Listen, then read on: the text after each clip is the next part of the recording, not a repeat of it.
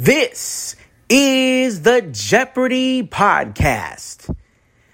And now, here are the hosts of the Jeopardy Podcast, Jamie and Katie. This is the Jeopardy Podcast. And now, here are the hosts of the Jeopardy Podcast, Jamie and Katie.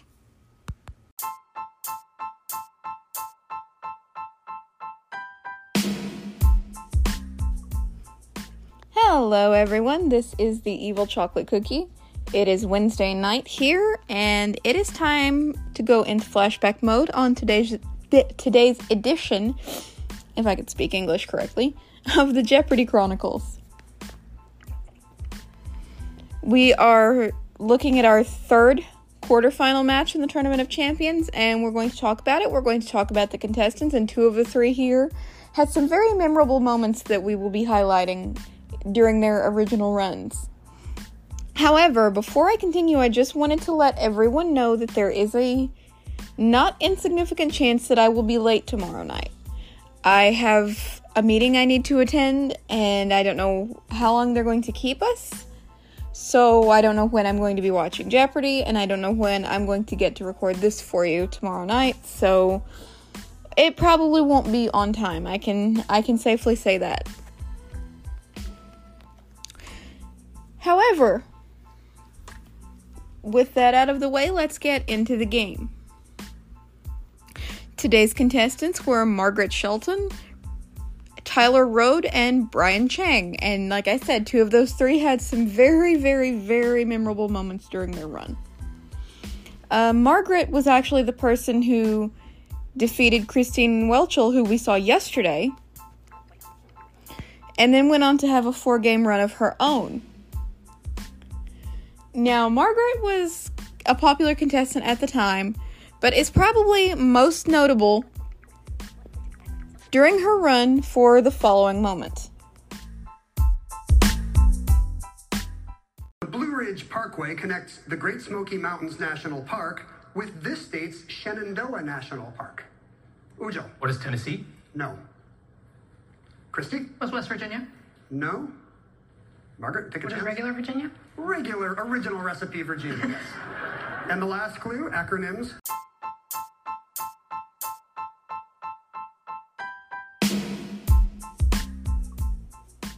Yes, that's right, everyone. It is no longer just Virginia, it is now regular Virginia. and that actually turned into quite the joke in Jeopardy circles. We we all laughed about it quite a bit, and actually it got so popular that Jeopardy actually made a category based on it. And of course, people were laughing their heads off at that and it was it was very funny. I remember watching that and I'm like, "Excuse me, what did she just say?" Like, seriously, regular Virginia? What? but yeah, it was just one of those things where you're just like, "Did I hear that?" But I think that got her a lot of points with the Jeopardy community in general for being funny. I mean, I like I liked her as a contestant anyway she just seems like such a nice person. I mean, obviously I could be wrong, but just, just that's just the impression that I'm getting. She seems like such a nice person. And when when that happened, I say about this time last year. Actually, maybe no, it wasn't about this time last year because we were in reruns, but so I think late spring, early summer of last year is when that happened and it was a huge source of entertainment for everybody. So much so that it was added to r slash Jeopardy's user flares list, and which basically means we can have like things significant to Jeopardy show up next to our names when we post. And one of them is regular Virginia.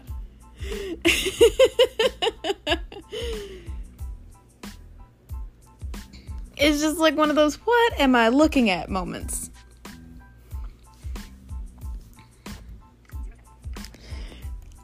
Um. Anyway, on to the next contestant that we get get to meet. Um, Tyler Rhode was, I think, still in college during his original run when we first saw him, and he went on to have a five day run. I don't remember who he beat or who eventually defeated him. I just, I don't remember because it was almost two years ago, and like I said so many times, contestants that don't stick around very long all kind of blur together. I do remember that he played very soon after Jonathan Fisher, who we met yesterday as well.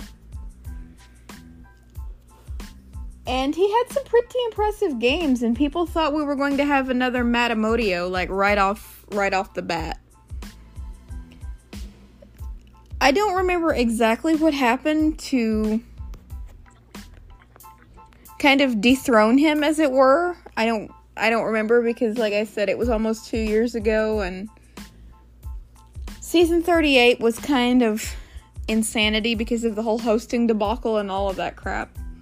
I mean season 37 was nuts with the guest hosting and such, but season 38 we had the Mike Richards fiasco, and then we were like, okay, who's gonna host this season? And it was flip flopping and bling, bling, bling, bling, bling, bling, bling. And it was just like, really? Really, people? You're gonna do this to us? But yeah, I don't I don't remember I don't remember a whole lot about that. But the the guy was very impressive as I remember. And that that says a lot about someone's playing style is if they can pull off a bunch of crazy wins and such. And like I said the other day, just getting to the Tournament of Champions itself is kind of a big deal. So there's that too. Next, we have probably one of my favorite contestants in the entire tournament, Brian Chang. Now, Brian had a few notable occurrences during his seven game winning streak. Um, he was a co champion during his match against Zach Newkirk. And Zach Newkirk, we will talk about a little bit more in detail when we meet him. I'm not exactly sure when that will be, but it will be some point in this tournament. So we'll have to go back and talk about that situation a little more. But all I'll say right now is something came up and he was unable to return to the game when he would have normally been able to. So, so when he did get to come back, he faced Brian Chang, who, as I said, was enjoying a winning streak of his own. I won't spoil how that turned out just yet, but that happened. Another thing that happened, we mentioned during Second Chance when we met Jack Weller. But that particular contestant and Brian ended up tied for the lead at the end of a double Jeopardy game. And then they both bet everything they had and got a correct answer in Final Jeopardy, which led to them still being tied and forced a tiebreaker. Now, for those who don't know, which I would assume is, you know, quite a few people because tiebreakers are so rare. We saw, I think, two or three of them last season, and then of course there was that one in season 37. But as a whole, they're they're very rare. So what happens during a tiebreaker is you grab your signaling devices again, and a category and a clue are revealed, and the first person to ring in and answer it correctly is the champion. If nobody rings in and answers it correctly, they give you another one, and on and on and on until somebody finally gets it right. And that's how they determine who the champion will be. However, my favorite thing that happened during Brian's run as a contestant, well, I'll talk about it after I show it to you. So pay attention to the following section or the following segment or the following clip or whatever you want to call it. In the business of travel, contestants, here is your final Jeopardy clue. Adjusted for inflation, the nightly rate this company put in its name in 1962 is now $51. 30 seconds. Good luck.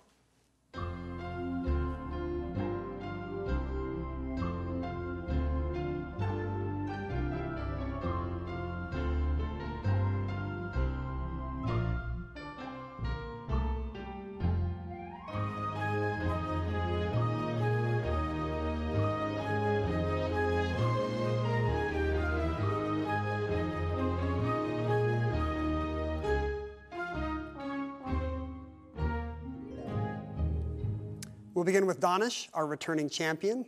Made the right call with a big daily double wager. It didn't turn out, but let's see how you did with final. His response, what is Motel 6? That's correct. $6 in the 60s, 51 today. And you'll double your money, 6,000, taking you to 12,000. Lisa Gardner in second place with 6,600 wrote down, also, what is Motel 6? And she'll add $5,500. 12,100, you're now in second place. Brian Chang had a big lead. Which company did you think of in the business of travel? What is H&R Block? Oh. Now, Brian, I know from experience, H&R Block is sometimes the right answer, but not today, I'm afraid. That's going to cost you something. How much? 3,799. Even though you brought back some bad memories for me, you're still going to go home with $13,201. You're our new Jeopardy champion. Thank you all for watching Jeopardy, and thank you all.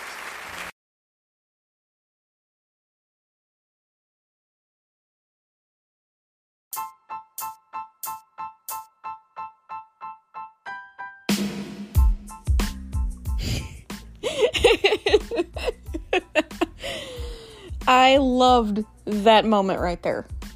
That was the crown jewel of season 37 for me. That that was just some kind of awesome right there. For those who don't get it, let me explain what the significance of that answer was. H&R Block was the correct answer to the final Jeopardy question Ken Jennings missed costing him his 75th win and ending his streak. And Brian here was, as I understand it from what he posted on Reddit, he was unsure of the Final Jeopardy answer that day and just wanted to goof off. And he did it very, very well. That was so funny. Um, we had just watched Alex's last episode a couple of weeks before this happened, and yours truly was still very raw and very messed up from that. And I had f- pretty much been sitting in my room blubbering like a little baby all day. I was a wreck. And then that happened. And I just lost it. I was laughing so hard, and I'm like, oh my god, that did not just happen. But it had just happened, and it was awesome. I wish I could talk to the, I wish I could talk to Brian and thank him because he didn't know when he did that that it was going to make the difference in someone's day. But it really did. I felt so much better after watching that. And that is a that is a clip that I keep on me at all times. I love it. When I'm having a bad day, I'll play it just so I can laugh at it all over again. Because just Ken's reaction which you which you can see and just the fact that it was so unexpected were just so funny. Like it was just one of those priceless priceless moments in the history of the show that no one is ever going to forget. Now, some people out there actually got mad when that happened because they thought that Brian was trying to be a jerk. Which he very quickly, you know, kind of shut down by explaining that, you know, he just wasn't sure of the answer and he wanted to have fun. Some people that I know were even saying, oh, he's just passive aggressively insulting the host. No, not at all it's like he said he was just trying to goof off and have fun. He didn't know, so he just figured he may as well, you know, make everyone laugh or something. And it did. And look, if Ken Jennings was going to be upset about it, he would have shown it. But just the fact that he had a clever comeback to it, and you could tell that he was amused, just the way he was talking. Like you cannot listen to that clip and tell me he was not amused by that entire situation. just just his tone of voice, he thought he was he was amused by it. You could tell. But some people didn't take it that way. Anyway, that was just everyone's original runs. We haven't even gotten to talking about the game itself yet. And this has already gone on quite an amount of time. So, let's get on to today's material, shall we? We were just talking about Brian, and actually, Brian was the person who had the most trouble in this game. He kept plopping himself into the hole, and he'd get himself into the hole, and then he'd get himself back out of the hole, and then he'd get himself in the hole again, and then back out, and it was just he he had a difficult time with with the question set. Not only that, but Tyler and Margaret were kind of beating the crap out of the buzzer system in general, and they were just like bam, bam, bam, bam, bam, bam, bam, bam, bam. Especially in the double Jeopardy round, it was kind of crazy. Because they both did so well, and actually Double Jeopardy helped Brian too, but like I said, he just couldn't he couldn't get a foothold today. And I remember at the time I was rooting for him so much because, like I said, he was one of my favorite contestants in this entire tournament just because of that moment that I showed you. People who can people who can make me feel better when I'm upset generally get very high praise from me because depending on what's upset me, it can be very hard to do that. And he made me laugh without even knowing he was going to do it. So he's he landed in my favorites list. But like I said, he had a really, really difficult time, I think, with some of the material today, and then the, the other two just kind of confiscating the buzzers. Figuratively speaking, of course. So much so that at the end of Double Jeopardy, they were in a tie. Uh, Tyler and Margaret were tied for the lead. And when we got to Final Jeopardy, Brian was incorrect, but wisely didn't wager anything. The other two had it right, and Margaret sadly was unable to force a tiebreaker because she didn't wager enough money. Had she gone, had she played, used the go big or go home approach, she could have forced a tiebreaker, and who knows what could have happened. But that did not happen. And Tyler was able to take the win in this game to become a semifinalist. Because he did make a huge bold wager and doubled his money. And this is one of those cases where I say, watch your wagering strategy. If the most you can do is tie, force the tiebreaker. Force the tiebreaker. Because that's going to be your best shot if you are 2 million percent confident in yourself and you know you're in a tie with somebody else and well odds are you're both going to be wagering for it. So do what you can to force the tiebreaker. Because that tiebreaker might be your best shot. That that's my advice to people who find themselves in that kind of situation is try to go for the tie try to force the tie breaking clue and cross your fingers because that tie breaking clue um, just depends on your buzzer finger and these two in this case I can't I can't safely say who would have gotten it because they were lightning bolts on those buzzers today. Which is utterly amazing. But that was a brief overview of today's game, and we got to meet the contestants in a little bit more detail. And hopefully, you guys got a good laugh out of the highlights I showed you from their original runs. Jeopardy, please don't kill me, because I'm just I'm showing these for the purposes of better introducing people to the contestants and not trying to steal anybody's stuff. But that's really all I've got for you today. So, one last reminder that I will be late probably getting to do this tomorrow night. I know you guys look for a pretty consistent schedule, and everything I've read says to be consistent with your uploading, and I try my best. But sometimes we have meetings and things are out of our control. So I don't know what time this will be coming out tomorrow night, but you will get it. It will just be late. And with that, I'm going to sign off and say, as Alex would, so long, everybody.